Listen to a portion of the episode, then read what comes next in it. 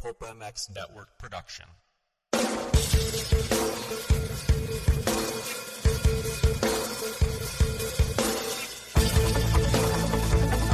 This is the Rocky Mountain ATV MC Keefer Tested Podcast. The podcast you come to for the straight insight on all things moto-centric. Hard parts, bikes, gear, suspension, motor mods, and more. It's Keefer Tested. Here he is, Kris Keefer. What's up, everybody? Thank you for joining me. This is Kris Keefer, and you are entered into the Rocky Mountain ATVMC.com Keefer Tested Podcast, presented by Fly Racing and Racetech. How the hell are you guys doing out there? Thank you for pushing the play button. And where are you guys at right now? You guys driving? You guys by the pool? Hey, are you in the shop trying to get away from the wife? Well, whatever it is that you're doing, thank you for listening and thank you for downloading these episodes. We appreciate it over here.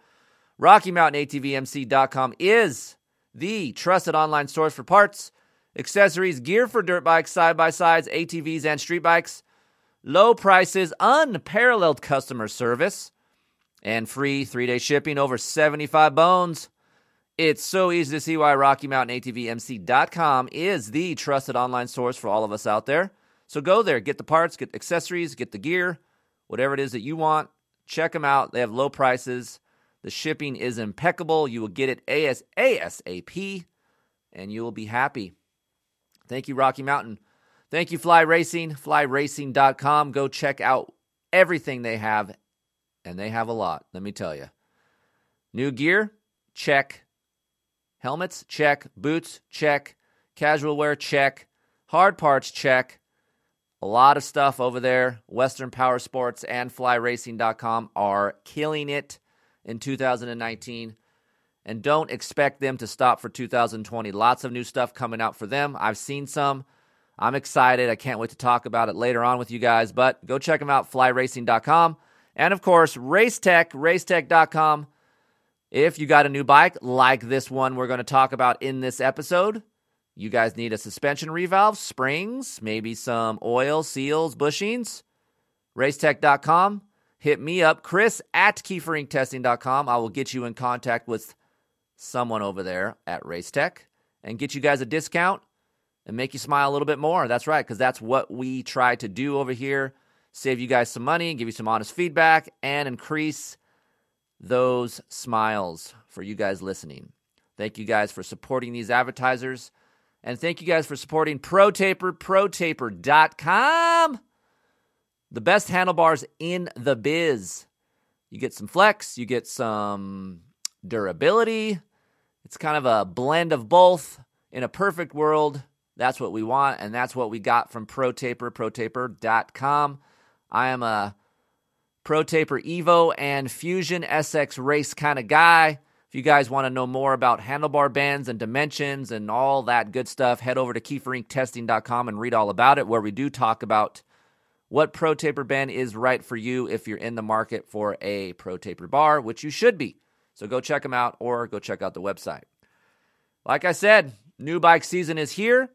We are here in the studio on a Monday trying to kick things off the right way to talk about 2020 Kawasaki KX450, Eli Tomac's weapon of choice, 2019 AMA Outdoor National Motocross Champion, Tomac. That's right, RDF himself killed everybody this year. Some of you guys out there are saying, oh, he's not as fast as he used to be, but he won a championship and he's smarter. He rode better, I feel like, in 2019. Some of you guys, just like Steve, are a little bit hard on Eli just because he kills everybody one weekend and gets a third or fourth. That doesn't mean he's sucking or something's wrong with him. That means, hey, it's a long series, it's a long season, and he could just be having a bad day. That happens to us, right? I'm sure you guys sometimes have a bad day. I know I have bad days on my bike a lot more than Eli does. So, just a human being, Eli Tomac. That's what he is, just a human being. But that human being rides a KX450, and that's what we're going to talk about today. And some of you out there going, man, I listened to the 2019 Kawasaki KX450 podcast. Keefer, what the fuck are you going to talk about that's any different on the 2020? Well, some of the stuff that we will talk about will be the same as the 2019, but we're going to just kind of migrate over to some different things and kind of compare the 2020 slash 2019 KX450 against some other bikes that I have been riding lately. So that'll give you some feedback. And of course, we will get you some settings, some suspension settings, some ECU settings, and just some overall feedback for me from the time I spent on the 2020 motorcycle. For those of you that are not in the know and do not know about what has changed on the 2020, basically anything major, nothing. And you, you, guys are like, nothing's changed. Well, yes, we got some more green plastic people and we got BNGs, right? So there is some changes, nothing that's going to make you faster, nothing that's going to make you a better rider. So that is uh, not on the table for 2020. Kawasaki focused all of their R&D efforts um, for the KX250, which they did a really good job on that, by the way and uh, Travis and Borkin hanging over there at the R and D team in North America. They're good dudes, good test riders, by the way. They listen to the feedback that all of us media outlets, all of us idiots out there that think we're the best, right? Uh, they listen to all of us uh, cumulatively, and they make a decision and try to make their bike better than the previous year. So that is what they did for the KX250. For the KX450, they made all those changes in 2019, so they just rolled that over to the 2020, installed some factory Kawasaki green plastic, airbox, mud flaps, side panels. To me, it looks better. I like a lot of green. The bike looks sexy. Uh, nothing like a brand new Kawasaki to make you pop a wood, right? I think it looks very good. And uh, the actually, not to jump ahead, but to me, the Kawasaki doesn't look as roached out when it's used a lot as it once did back in like 15, 16, 17. Man, those bikes, you got 10 to 12 hours on those things and they just looked hammered. So I do not think the plastic has changed that much over the years, but to me, just overall the design and what they've done, I guess, to the color scheme just made the bike look a little bit more appealing when it does get used more. So that's my point of view on that. We uh, put a lot of time on our 2019 and it still looked pretty damn good. The Dominator over here, Dominic Cimino, was in charge of that bike last year and uh, he rode it a lot and it still looks pretty damn good. So uh, if you guys are worried about that, um, to me, that has kind of uh, resolved itself in the past few years. Uh, just quick tip on Kawasaki nuts and bolts. Yes, they will back out. I've had a front fender, uh, a couple bolts fall out from the front fender. So, look, here's how I observe this stuff. When you get a new bike and you put all your money into it, right? Take your time, go out in the shop, enjoy it, spend some time with it. It's kind of like a new chick, right? You want to spend some time with her, quality time, get to know her. That's the kind of footwork we have to do when we get something new, correct? Do that with your Kawasaki. Get some blue Loctite. Do some blue Loctiting on those bolts underneath the fenders and the things that do need that because some of the po- some of the bolts and the parts on this Kawasaki does need a little bit of love, a little bit of Loctite, a little bit of once over. So if you guys do do that and take the time, I can guarantee you that some of these uh, bits and pieces on this Kawasaki will stay together. I know I get a lot of emails saying, oh, the fasteners and the quality of the parts on the Kawasaki are not the best, Keefer. Look, I'm not going to sit here and disagree with you completely, but I also know that if you do spend a little bit of time on the Kawasaki and do a once over and kind of hit the bolts that do need some blue love, uh, I feel like your Kawasaki will stay intact and it'll treat you better for the long run grease the linkage, uh, grease the head bearings, do some things like that. Take your time. Really appreciate your motorcycle. You spent nine grand on it. Take the time on it. Why roach it out in six months and it's going to be worth $5,000 when you resell it? So take your time on the Kawasaki, do it right, and it'll pay attention to you and it'll treat you right. That's, that's my two cents out there. So I'm sick and tired of these emails saying, man, Kawasaki has the worst parts, it falls apart. Look, some of that falls on you guys out there.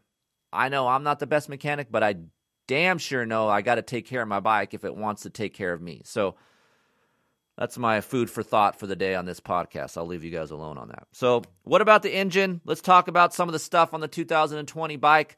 Like I said, if you guys haven't listened to the 2019 podcast, some of this will be, I guess, kind of repurposed. Um, not that I'm looking on my 2019 notes, but obviously the bike is the same, so I might some of these opinion, some of this opinion might uh, be the same as what I thought about in 2019. I will say this: I honestly, and I'll be the first one to admit, I don't think I give enough love to the KX450 because to me, man, it's a pretty damn good bike, dude. So I spent a, three days on this thing just recently, and all three days that I have ridden this bike has been at a rough track.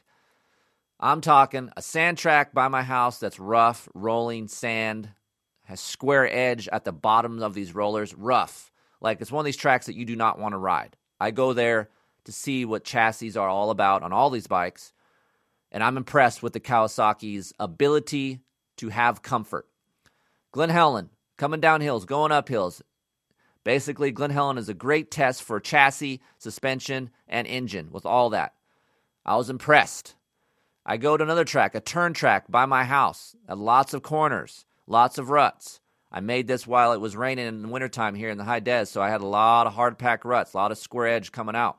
Impressed by the fact that I do not have to rear end steer this motorcycle, that it does actually have some front end bite. Thank Christ, because I'm a front end steering kind of guy. Now, do not fret. We will talk about how neutral this bike is in the chassis portion of this, this podcast, but these are the things that I've noticed the past few days that I've been riding this sucker. So I do not give it enough love. I know a lot of times I'm on the orange and the blue and the white uh, and even the red bandwagon. But I feel like uh, this Kawasaki is really, really good bike, and I think I need to spend some extra time on it and not just pass it over to one of my test riders and have him do it because when I do pass it to Dominic for 2019, he's like, dude, I love this bike. It's insane. So I think this year I'm going to keep this bike for myself, do some things on it, maybe get pro circuit involved, do some different things with it, and uh, see how I can go on it. I feel like I can go pretty fast on it and stay safe. So, um, yeah, I feel that's my vow for 2020. So, make sure you guys hold me to it. I know sometimes I get pulled in different directions. Uh, but if you don't see enough Kawasaki content out there and you don't see me riding it, call me out on my bullshit. Say, hey, Keefer, I remember in August when you did this podcast, you said you're going to ride this bike more. What the F? I like to be called out when I deserve to be called out. So make sure you guys hold me accountable. I appreciate that. So this engine has very good RPM response from 0 to 5% throttle. It's very crisp, very exciting. You will like that. Again, this engine runs on engine couplers. It doesn't have a like a power tuner like Yamaha does. You have a, a white, green, and black engine, you know, coupler ECU setting, and with the stock ECU coupler, very exciting from 0 to 5%. The roll on is smooth. It doesn't have a lot of hit like a Yamaha YZ450F, but it's very broad, has a lot of mid range power, and pulls good on top end. It's not the best pulling top end power band, but to me, overall, this Kawasaki engine is easy to ride. I was looking for an easier to ride engine out of the Yamaha. This Kawasaki has an easier, manageable type of power down low. So if you're listening to this and you're thinking, man, I don't like a lot of explosive power, and you think I kind of like a KTM 450 ish type of power band, Kawasaki is similar towards the orange direction. Smooth down low, nice meaty mid range. RPM response through the bottom and mid range is very crisp. I like that. Gone to me is the decel popping that I was getting a lot in 2018. I got a lot of decel pop, and of course, that obnoxious muffler sound. Not as bad as 2018, but we'll talk about that in a minute. Uh, to me, the engine delivery is just a nice overall feel for the average guy. If you're looking for mega top end power, this Kawasaki doesn't have that type of power like Honda ish top end slash overrev, but it's a 450, right? I'm, dude, if you can ride this bike to its ability, you're a better rider than me and you should be going racing because this thing has enough power. It's just maybe won't be as exciting up top as some other other bikes. So, what did I do to this thing to try to customize it for me? Again, I like a smoother power. If you guys are familiar with my podcast, I like a smooth, broad feeling engine character. While I have that in this Kawasaki from 0 to 5%, you have that that RPM excitement. I wanted some more just slightly more excitement because I feel like I'm stuck in the middle here, past 5%. So maybe from 5 to 20% throttle, I want a little bit more broad excitement. That's what I like to call it. So, you know how that 0 to 5% is very quick, it hits very hard, but then it's gone. I want a little bit more of that spread out a little bit farther. So, to kind of pop out of ruts and get out of corners a little bit more. So, I have, you can go to keeferinctesting.com or pulpmx.com. I have a map that I tried that I worked with the white coupler. So, again, if you look on those websites and you see that Kawasaki calibration tool map that we did, that is with the white coupler. Now, if you don't want to go to that map and you simply just want to go to the white coupler, that is fine. You will get better RPM response from 0 to 10%, a little bit more mid range pull, but top end will suffer a little bit. So if you like the short shift, go to that white coupler, and I think you will got you guys out there will like it. Simply put, the black coupler just just stock ECU setting with black coupler is just too lethargic. Very good mid to top, but for me to get to that range, just kind of lazy. It just makes the chassis kind of slow feeling, and I don't like that when I go to a rough track. I kind of need an exciting feel with traction so I can kind of pop over some of those holes and bumps that I want to float over and hop over. So um, try to look towards the stock coupler or white coupler to get the most out of this bike. And again, if you want to advance that a little bit, go to the websites that I mentioned and get a calibration tool, copy that ECU map, put it in.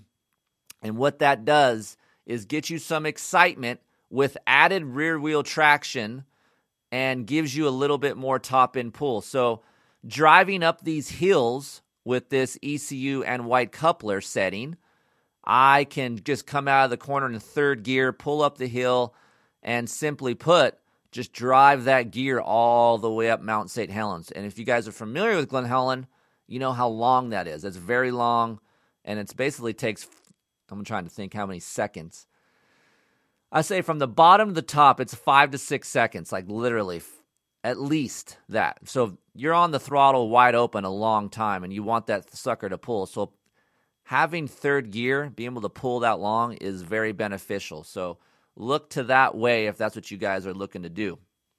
And the positive part about that as well is second gear doesn't get any shorter. I can actually pull second gear a little bit longer and I still get a lot of rear wheel traction.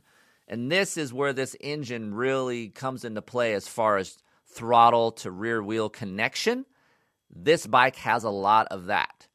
It's a smooth power, linear power feeling, and it's a power curve, like I said, that doesn't get enough credit in this class.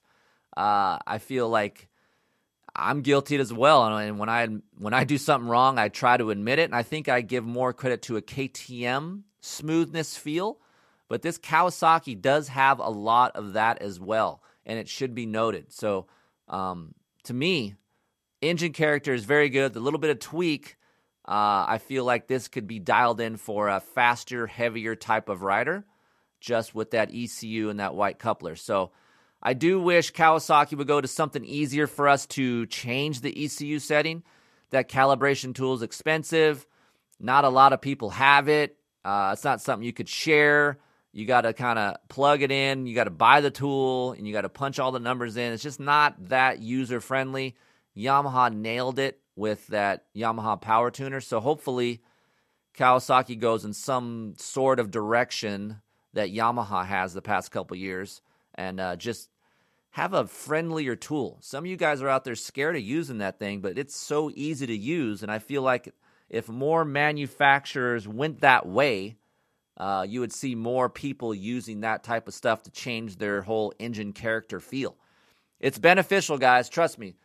Find a buddy that has a calibration tool if you don't want to buy one and use that sucker because it works. It changes the character. If you guys are bored with your stock engine feel, before you go out and purchase stuff, aka mufflers and pistons and cams, go out and screw with your ECU setting first. That's why that calibration tool is there. Like I said, granted, I understand it's kind of difficult to get, but if you have it, use it. It works. It's awesome. So, kudos to the guys at Kawasaki for delivering an engine that is nice and easy to use, has some power, has some meat, yet still has some excitement for us that need that. And uh, to me, overall, very good, friendly engine character for 2020 slash 2019. What about the suspension, Keefer? Well, great job by Kawasaki. Obviously, to go to that spring fork, we needed that. That was a huge plus. Huge plus for Showa and Kawasaki to collaborate on that.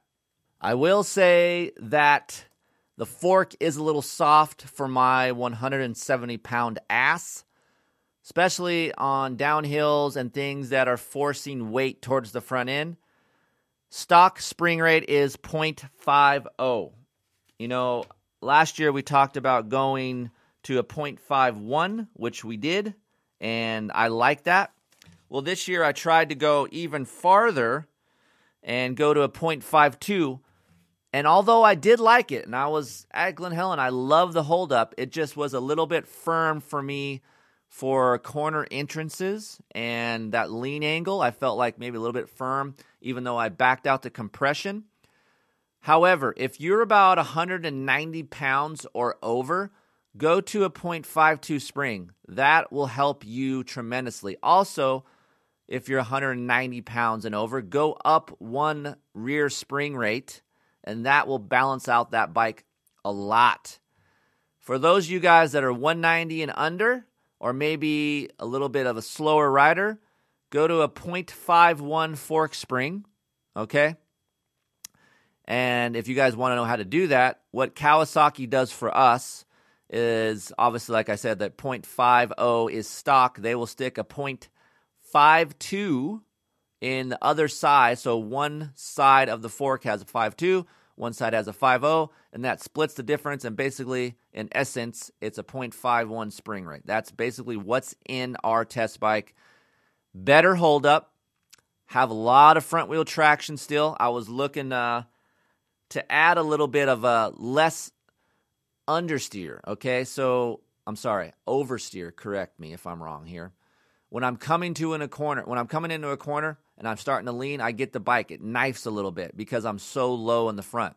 Putting the 0.51 fork spring in helps bring that front end up, calms that down. I can dive into a corner and I don't get any knifing. So if you guys are experiencing some of that, go just put a fork spring in. Don't worry about valving right now. Just put that fork spring in and see if that helps that situation from diving when you guys do do that, okay, so you're going to a 0.51 spring, I still ended up going one to two clicks stiffer.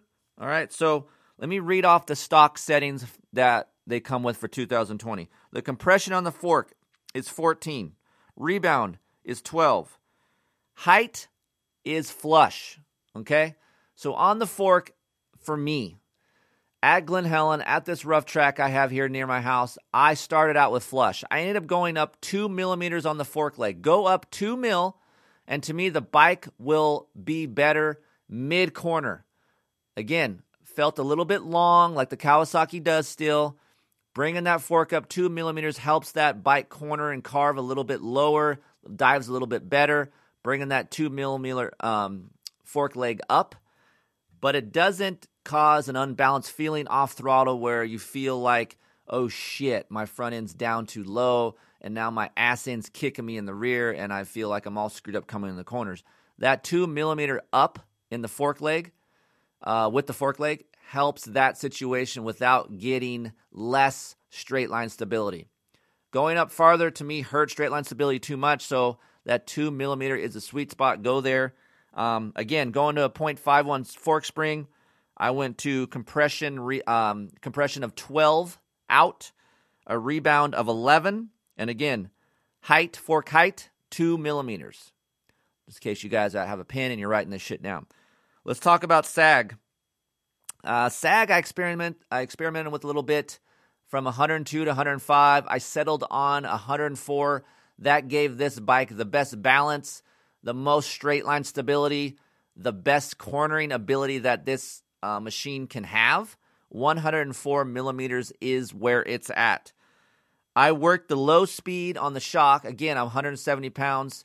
Uh, low speed stock setting is 18 out. I managed to go to 16. Okay, so I went two in to kind of hold up a little bit. I experimented with some high speed, ended up sticking with the stock one and one quarter uh, out compression on high speed, so stay with that. Uh, I tried to go a little bit stiffer on high speed to see what would help, like under load. Uh, sometimes when I rolled out of a corner, I felt like my ass in was a little bit low. So instead of jacking with ride height, uh, I tried to do some high speed, but I ended up going back. And so I was at 105 millimeters of sag. I said, went back to 104 millimeters and then went back to the high speed that is stock. Okay. So I experimented both sides on the high speed, and to me, comfort wise and the balance of the bike, just stick with uh, high speed of one and one quarters, and that'll kind of help rear wheel traction and give you the a happy medium and the best of both worlds. Um, when I did screw with it too much, I got a little bit less rear wheel traction, but it did improve on jump landings and jump faces. So for me, rear wheel traction was more important. And so I decided to go a little bit softer on the high speed and went back to stock. So if you guys are wondering out there, like, hey man, it works better in one area, Keefer, but then I get hurt on, in another area, find out which area of the track is more important to you and where your lap times can be dropped. That's how I figure shit out in my mind, okay? So I'm like, okay, yeah, jump faces and jump landings. It bottoms out. I can feel it is it really hurting my lap times? Is it hurting my speed around the track? Eh, not really. It's just more of a comfort thing. Well, what about coming out of corners? Well, it's a little bit uh, high in the rear and I have a little bit less traction. That's hurting my lap times and not getting me around the track as fast as I want to go. So, going back to the stock high speed, right? Gives me more traction. I get more comfort. I can roll my corners better and come out better, which improves my lap time. So that's how I kind of figure things out. What's more important to you on the track? Everything that you guys change out there will affect another part of the bike on a different part of the track. Just know that. Very rarely, I'm not saying 100% of the time, but very rarely will you change something and it will work better all the way around the track. That happens from time to time, but it's rare. And when it does happen, we call that the magic setting because that shit doesn't happen very often. So just know, hang on to that setting if it does help everywhere around the track. But like I said, once the changes were made and the settings that I came up with were were all done. And again, I guess I didn't mention the rebound on the shock. I just left it at 12. I felt like the action was was good with the rebound. It didn't kick me and I had good traction, so I just left 12 on the rebound, 12 out. I felt like once I did all these changes and experimented and went all these tracks, this setting was a great balance of comfort for one, a little bit better of a holdup, and performance. Um, could I have gone a little bit stiffer when I'm really charging and trying to race? Yes, but I feel like for all you guys listening out there, this setting is a good comfort balance slash performance balance. I should say comfort slash performance balance for most of you guys out there listening. Heavy guys, gnarly racer dudes, of course, you're going to want to go a little bit stiffer and add performance and maybe a little bit less comfort. But again, you can try 0.52 spring rate, and that will kind of help that hold up, and you can charge into jumps and hit bumps faster. But for me, comfort was down too much, and I was thinking about you guys more about where you guys feel like you would want your bikes uh, and for me, 0.51 was that area. So, again, in stock form, Showa stuff is comfortable. uh, I want I want to talk about this as well. So I did some experimenting back in the day. I think last year sometime where we stuck the Kawasaki fork on the Honda to see if it was better. Because since Kawasaki had so much comfort and the Honda lacked comfort, I wanted to see what the differences was on the track with the Kawasaki between the Kawasaki and Honda fork. Because on paper, or you talk to Showa, they're very similar. Obviously, coatings and things are different, but 49 mil, you know, fork, same fork. It didn't improve comfort on the on the Honda as much as I thought it would. Okay, so that tells me it's in the the frame, uh, mostly of why the Kawasaki is more comfortable and has more compliance than the Honda. So, but I wanted to let you guys know that that I did try that and I thought it was a cool test just to be like, hey, let's put the Kawasaki fork in the Honda. Let's see if the Honda gets better. Let's see if the Kawasaki gets worse. Honestly, no.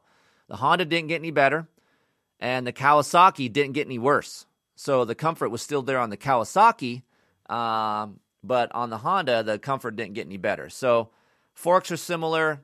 Most of that comfort feeling is in the chassis, like I said. You really guys out there listening, you got to decipher like, and you have to know between chassis comfort and suspension comfort. Tough to do but you guys can learn more about that. Go back to my archives in these podcasts and listen to how to test. I think it's around episode six or seven, somewhere around there. And you can kind of learn about how to decipher which which way to go between suspension and chassis. So, but kudos to Showa for getting a good setting and uh, having a fork that will please a wide range of riders. I just think it's a little bit softer sprung than what it should be. Uh, hopefully for 2021, they bump up those uh, compression rates or go up on uh, the spring rate, and we can get a little bit more hold up on this Kawasaki while retaining the comfort. And I guess that's another thing I want to mention. When you do go to a 5.2 fork spring, the chassis still has a lot of comfort. There's not a lot of deflection. It just, to me, it just feels firm in my hands. And I feel like you guys wouldn't benefit as much going to do that unless you're Again, 190 and up. So just know that. So, um, good job, Kawasaki. Good job, Showa.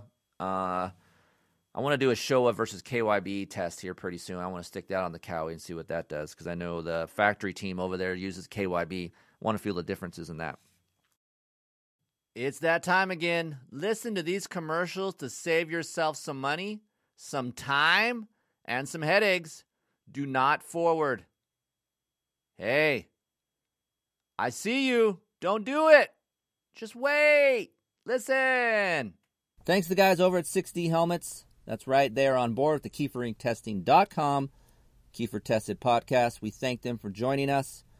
You have a street bike, a dirt bike, or do you pedal? You have a mountain bike. Head over to 6dhelmets.com. Check out the full line of helmets they offer. I'm sure they have a helmet for you. Hey, I get questions all the time. Keefer, what helmet would you choose if you could pick one to buy? If you're going to spend your own money, Keefer, where are you going? While there are a lot of helmets that are safe out there, okay, I do feel the safest in a 6D helmet. I've had many crashes in my ATR 1, I've had a couple in my ATR 2, and it has done its job. It's advanced ODS technology, it's race proven, I'm telling you guys. And it's light. The new ATR2, it comes in at 1,480 grams. It's fully rebuildable. Very cool colorways. I trust the guys over at 6D Helmets. Maybe you guys should too. Hit me up over at chris at keeferincTesting.com. Maybe get a special discount code if you want to get a 6D. So please, guys, go check them out. 6D Helmets. Hit me up. Tell me how you like yours. And if you don't have one, maybe go get one. Thanks, 6D.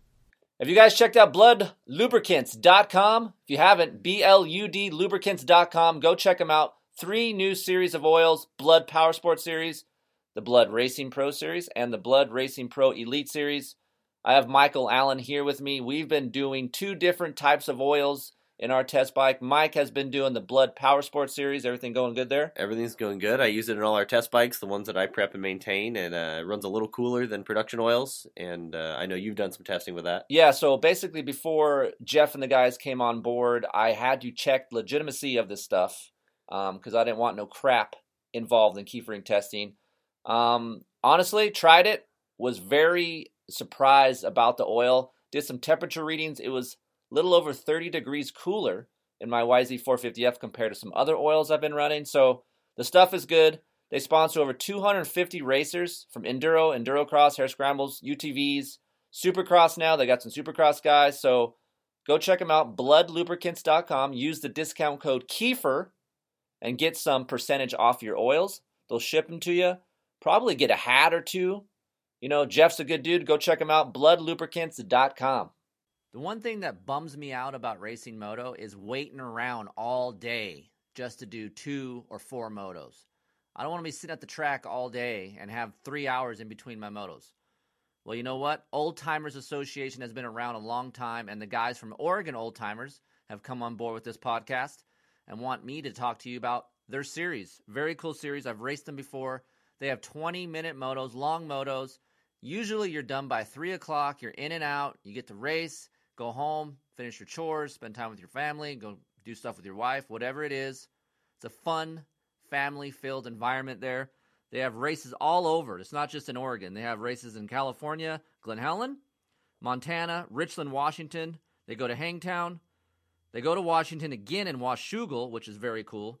And of course, they go to British Columbia, Boise, Idaho, even Edmonton, Canada, and Fernley, Nevada. You can check out the series at OregonOldTimers.com and you will even see me at a couple rounds this year. So check them out. Hey, Heather. Hey, Kris. Did you know that every two stroke KTM and Husqvarna come with a Vertex piston in the engine from the factory? No, I did not. 65 years ago, Vertex Piston was founded in a small technical workshop in northern Italy. Today, because of their renowned reputation for exceptional quality, Vertex is an OEM supplier to KTM, Husqvarna, and more exotic brands like Beta, Gas Gas, and TM.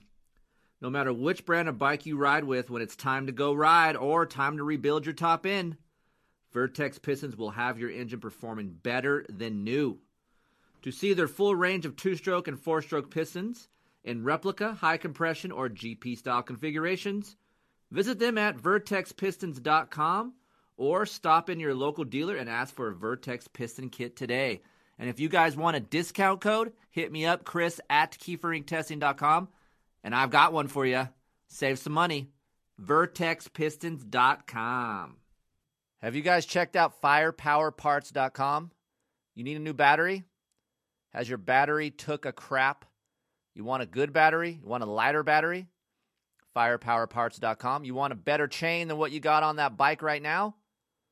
Chances are very high that you paid a lot of money for your chain after your OEM chain was wasted. Don't do that no more. Go to firepowerparts.com. Simply figure out what link you need, then head over to RockyMountainATVMC.com and order a Firepower Parts chain. It's good. They even got oil now. You guys want some oil? Get some oil in there. Very good stuff. Reasonable prices. Go check all the goodies out over at firepowerparts.com. Thank you guys. FMF Racing. We really don't need to do a commercial for FMF Racing because chances are very good that you guys know exactly what FMF is about. They're about horsepower. And of course, they're about looks too. Don't forget about looks. You got to look good off the track, right? Keefer 19 will save you a lot of money on some FMF hats, shirts, hoodies. Get an FMF tank top. It's hot out. Get your chick an FMF tank top. Holy crap. I would love to see a picture of your chick in an FMF tank top. Go check them out, fmfracing.com. You look at all the swag. If you're going to order some casual stuff, use the code Keefer19. Save yourself some money. Thank you for hanging tight. Thank you for listening to the commercials. You are the best. You just saved yourself a hell of a lot of money. You probably had a little bit of fun too. But thank you guys. Appreciate it. We're back. What about the chassis? For the longest time, Kawasaki felt long, didn't corner as good, was a rear and steering bike. Listen to me. Listen to me. Just like Tony says. Look, this Kawasaki frame is the best frame out there right now. I don't know if I said that in 2019. I'm fairly certain that I did. For every manufacturer to look at this frame and say, okay, we need that kind of compliancy, we need that comfort in our frame dude, simply put, the the 2020 KX 450 frame has a great blend of performance and comfort balance where it turns fairly good. It's not the best cornering bike, but it's good. But man, straight line stability is awesome and bump absorption is king on this frame. Only other bike that comes close to it in bump absorption comfort is the YZ450F, plain and simple. These two bikes lead the class in feel, in comfort, where you can drive through that first bump. Let's say you're hauling ass, right? And you got a deep condition and you got the first big bump coming up, and then you got 10 to 12 bumps after that. That first initial hit, you don't feel it near as much, and it doesn't upset the chassis near as much as other bikes. Um, this Kawasaki hits that bump, stays straight, it loads, and it doesn't have a, a it doesn't have a force where it binds and snaps back. It's fairly planted. You can feel it, and you know what the the tires are going to do. You have a good tire contact patch feel, and it just has a great blend of comfort to drive in harder and then start your lean. Now, I will say this the bike does still feel long, so that initial lean isn't the lightest feel. I feel like initial lean, the Yamaha is a little bit better in that direction. Uh, once you do those suspension changes that I mentioned, that mid corner feel, that less vague feel, uh, is much better. And then corner exits is just fine. But for me, for to be able to corner a machine quick, I have to be able to get in and set up correctly. And that is a straightaway, right? That is everything before the corner. That is what this Kawasaki does well. It sets up for the corner superbly. Lots of comfort. When the track gets rough, you're going to love this bike even more. I rode this bike at a smooth Glen Helen in the morning. I'm like, eh, okay, whatever. You know, it doesn't corner a little bit. You know, it's tip in's not the greatest. Feels a little long. Two o'clock rolls around, Glen Helen, rough, shitty, coming in the corner, shallow ruts. I got to really pay attention. I could push harder than I could on my KTM or my Husqvarna, which I was like, wow, that's impressive for me. So, um, chassis rigidity balance is awesome. They did a great job. No surprise though, this Kawasaki has been the leader in chassis bump comfort for a long time. I can really relate because I've tested with other manufacturers that have a Kawasaki as a baseline machine just simply because of the frame comfort. So, what's the downside to it? Again, the downside to it is it is a little long feeling. So, if you guys are looking for a quick turning machine, this bike probably isn't your cup of tea. Um, if you're looking for more stability, this bike is better suited for those type of guys. Uh, again, not the worst cornering bike by any means, but it's not um, going to just carve underneath a, a, blown out rut the easiest, okay? Uh, cornering stability is high. So, cornering stability is when you're in the rut. How does it feel through the whole corner? And does it move around? Does the chassis move around? And what comfort level do you have by really pushing those knobbies on the lean angle? To me, that is very high on the Kawasaki. Yes, it doesn't have a huge front end biased feel. So it's more neutral than ever. Before it was a lot of rear end steering, aka old school Villopoto style. But now it's more neutral where, yeah, I think I can corner with the rear end through this corner, or I can bank off a front end right there. I you know, I feel like it's still very neutral from last year. Obviously, hasn't changed, but um, for me, it, it's not like a Honda where you can just really carve it underneath a blown out area, or you have a lot of front tire traction. There's a little bit less front tire traction than there is on a CRF 450. But like I said, the upside to that is I have a ton of straight line stability comfort and I can get in the corner faster because I can simply drive through those bumps better. So, again, chassis is great, has a lot of comfort, but is not the leader in lean in through the corners. So just know that. Uh, what about the hydraulic clutch and these knickknack things that come on the Kawasaki that should be noted? The Nissin hydraulic clutch. I will say I am not a fan of the lever shape on this thing. It's so the blades are so small and sharp. I'm not down with that. I have a large size hand. Again, gloves, I wear large. My fingers aren't sausage fingers, but yet the blade of the lever is just sharp and narrow. I'm not down with it. Go to a little bit of fatter of a lever, Kawasaki. This will help. Uh, for you smaller hand guys, you may like it. You may really like that feel, but I just simply do not. The action of the hydraulic clutch, though, uh, there's a couple things here. Although I do like it, and I really like a linear feeling. Uh, to me, there's more of an engagement point than there is on a Brembo clutch or that of a Magura. But you will, to me, get a little bit of lever movement. Okay, and what I mean by that is when you're accelerating out of a corner and you're under load, heavy on the throttle, and if you have your one finger on the clutch, you will feel like that lever is moving towards your grip under load. It's like that clutch is grabbing or slipping. And that's what it does feel like when you're accelerating out of a corner. It feels like that clutch is slipping or your clutch plates are simply burnt. It's not. It's just putting force on that clutch, right? And that lever is starting to move towards my grip. I don't like that feeling. It robs some horsepower, it robs some acceleration out of there. You can you can go on my website and you can look at um, which fiber to replace the judder spring because there are judder springs in that basket, just like Honda uses.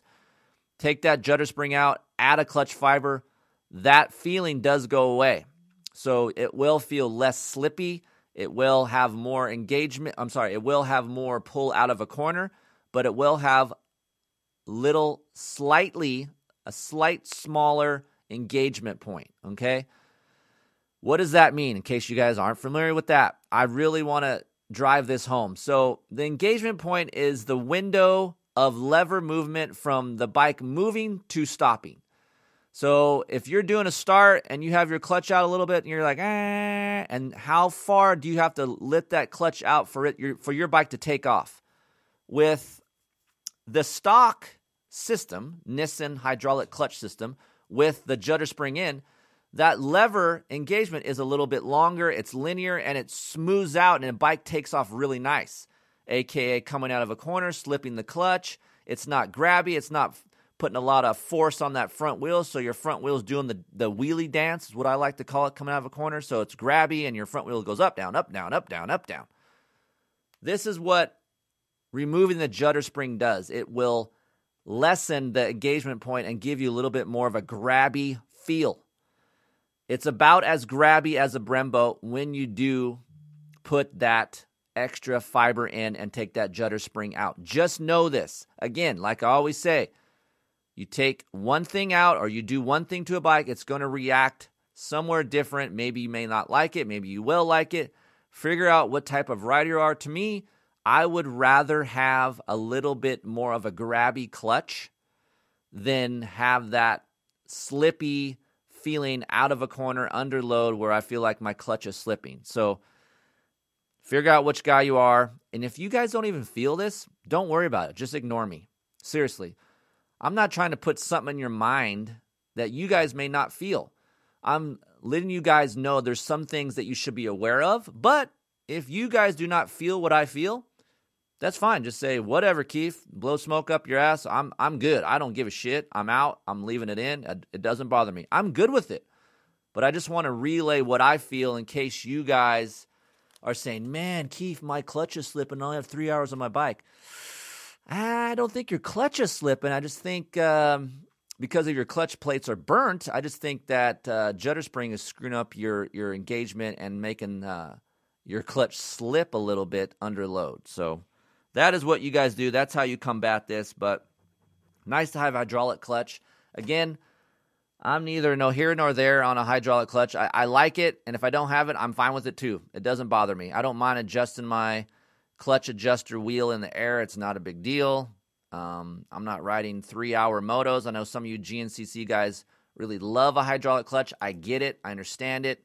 Um, so cool that Kawasaki is the only Japanese manufacturer that offers a hydraulic clutch, and it's really good.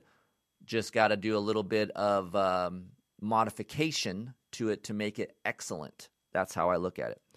Let's talk about the brakes. Brakes are super important on a 450 peeps. Front brake is strong. I like the modulation of the front brake. Again, I do not like the lever shape. The lever shape is too sharp. I do not like that, but the power and the the feel of the front brake is really nice. I like that linear type of feeling. I don't like a grabby front brake because that really screws up your corners when you're trying to drag your front brake a little bit through shallow ruts and try to keep your front wheel in. Um, you need a little bit of modulation in that front brake. It has a lot of power when you need to stop quick, but has enough linear feel to where you can drag it and get a feel of your front tire more on those shallow ruts. Okay, things I don't like. That rear brake. I do not like a 250 millimeter rear disc. Way too grabby, guys. Too much. Sometimes bigger isn't better. This isn't the bedroom. This is dirt bikes. I like a 240, 45 millimeter rear brake. That's plenty. Dude, that 250 disc is way too grabby. Like I try to touch my rear brake coming in a corner and it locks up and I skid in like I'm a, a 125 beginner when I was 13 years old. Uh, it's it's very hard to predict my corner when I'm just trying just to touch my rear brake. I tried to lower my brake pedal to try to combat this. It didn't make it any better. So what is the what can we do to solve this problem? Simply go back to a 2018 rear disc, get the hanger, and slap it on your 2019 2020 bike. Boom, done. I did that to my bike last year, was much better, had better modulation, it was more linear, it wasn't as grabby, wasn't as touchy, but I had enough rear brake. To, I mean, I don't think any of us out there are looking for more rear brake power. I've never heard that. I've never asked for it uh, unless the bikes were really shitty back in the day or had some air in the line. But simply put, the front brake is more important than the rear. Yes, I understand going to a larger disc in the front as long as it's not grabby, but we do not need 250 millimeter rear disc. I'm out. 240, 245 is good. So uh, you guys can fix that problem by going to 2018 KX 450 disc. Do it up, get the hanger, slap it on, be happier. Your corners will thank you. Um, durability of this bike, people sometimes are hating on durability of Kawasaki's. We had over 64 hours on our 2019 unit. Same top end, same everything, no problems. One valve check, not an issue. Dominic Chimino is a high level rider. I'd say, an, you know, a really good B, if not A level rider. Seriously, is good dude, good rider, good technique. Uh, mechanic skills, eh, whatever. Probably a little bit better than me, maybe. But didn't have no problems with it. Obviously, we changed clutch plates, we changed clutches, um, we did some things to suspension, but engine wise, bike was great. No bolts fell off because we took the time with some Loctite, make sure we paid attention to bolts, and just paid attention to things on the Kawasaki and it was fine. So for me, durability isn't a key on this bike as long as you take care of it. I haven't had any engine issues. People ask me about uh, skipping time on the cam chain. I haven't had that. Um, I got a couple emails saying, hey, my bike did that. Mine hasn't here. We've done many things with it and have had zero problems. So, overall, this bike is fairly good. Where do I rank it at? There's a lot of shootouts out there right now, and I feel like shootouts are getting burned out. I'm just kind of burned out on shootouts. I do them because I know some of you guys out there like them, and it's fun to read. But it's kind of like a car accident that you see on the freeway. Like, I feel like everyone has to go to everyone's shootout to see what it is or who won. Like, I wonder how this bike finished. So I'm going to go see the shootout. It's like this accident you just can't stop looking at when you're driving by. Uh, I want to I want to say this Kawasaki for me is in the top two to three bikes right now, man, because simply because how much comfort it is and how easy it is to ride. If I had to put on a number on it right now, and I've rode all the bikes, uh, minus the Suzuki RMZ 450, I would say this bike for me is very close. Uh, it's it's a second place bike for me right now, simply because it has a good motor, doesn't have the best motor, has a good motor, has great chassis comfort, less bump absorption, and has a good suspension that doesn't take much to dial in. I don't have to uh, change it that much, aka track toughness, where Honda, KTM, and Husqvarna lack a little bit. Yamaha and Kawasaki have very good track toughness that you do not have to screw with this these bikes that much. So in the realm of bikes, quality bikes that I would want to go race if I had one and if I was racing all the time and I, and I wanted to go fast, the Kawasaki is up there because simply because it has a lot of comfort and is easy to ride. So Kawasaki did a great job. I like to throw these things in here for you guys uh, with these podcasts because I know I get these questions asked to me in email. Say, which one should you buy? Well, if it's between the Yamaha and Kawasaki, I would lean towards the Yamaha just just simply because of the the Yamaha uh, suspension is excellent stock. I don't have to mess with it at all, and the engine is a little bit more powerful, so I need that off the start. But honestly, uh, the Kawasaki is a very very close second to me. I really like the feel of that bike. I'm going to put more time on this thing and try to get you some more uh, tips and tricks to try to dial this thing anymore. And who's to say I may like this thing better after I spend more time on it? I have I have very high positive outlook on this bike, and uh, most of that has been because of these past three to four days that I've been riding rough tracks. So I'm high on this bike, guys. Again, um, I'm not a flip flop type of person. I think someone called me that in a in a YouTube comment. Uh, Keefer flip flops or or goes where the money is. Whew! If only he knew that I am not a rich person and I don't make shit off any manufacturers out there. I just simply tell it how it is. And I just like good quality motorcycles. If it's good, I'm in. I don't give a shit what color it is. This Kawasaki proves that. I uh, haven't been a fan of a Kawasaki in the past, you know, few years. Last year was impressive to me. Uh, before that, I talked a lot of shit on the Kawasaki KX450. But hey, they changed their ways. They increased uh, the comfort, the comfort on this bike, and they made a better engine. And simply put, I like it. It's great. Uh, I just want to cover one more thing too. Let's talk about handlebars. 7 8 handlebars are still alive and well in the Kawasaki world. I'm cool with it. 971 Ben, eh, not a big fan, but it fits this bike fairly well. I'm not hating on it. No hate comms on this thing because 7 8 bars do flex a lot. Yes, Durability of a 7 8 maybe not as good as a 1 and 1 8 bar, but it's not bad. Don't change them out so quick. Ride with this bar a little bit, see if you like them. There's still a place for 7 8 bars. They're cheap too, they're not that expensive, and they flex a lot. So uh, I feel like this 7 8 bar is nice. I'm not opposed to it. I will try 1 and 1 8 bar on this bike. Obviously, I have to go to a different bar mount, of course. Um, but yeah, I, I don't mind a 7 8 bar. 971 bend comes stock, which is a Ricky Carmichael bend. You can go to, there is another bend, and I forgot what it is now. God dang it. Uh, Renthal has it, and it's more, I think it's a 966 7 8 bend. It's more of a Stewart bend. I would look more towards that. If not, Pro Taper has all different types of bends, and they do have 7 8 bars, so you can look that direction as well. And uh, maybe I should do a 7 8 bar shootout just to kind of see who feels better. I haven't did that yet. That sounds something interesting like I would probably want to do. Um, cockpit of it, to me, very comfortable. I'm six foot. I get on it. I feel at home. It feels big, but not too big to where I'm like, uh, man, I can't seem to get far enough over the front end of the bike. I feel like the cop, cockpit, aka rider triangle, is fairly good for a wide range of riders. I had a what Dominic is five seven, five eight, and he was good with it. So there's a lot of options for you guys out there to move the rider triangle around. Kawasaki offers that, so use it. Go look. Kawasaki has it all up on their website. You can go to keeferinctesting.com. There's so many options for you to move your rider triangle around to get you comfortable. But for me, Five eight to six foot, six one, no problem.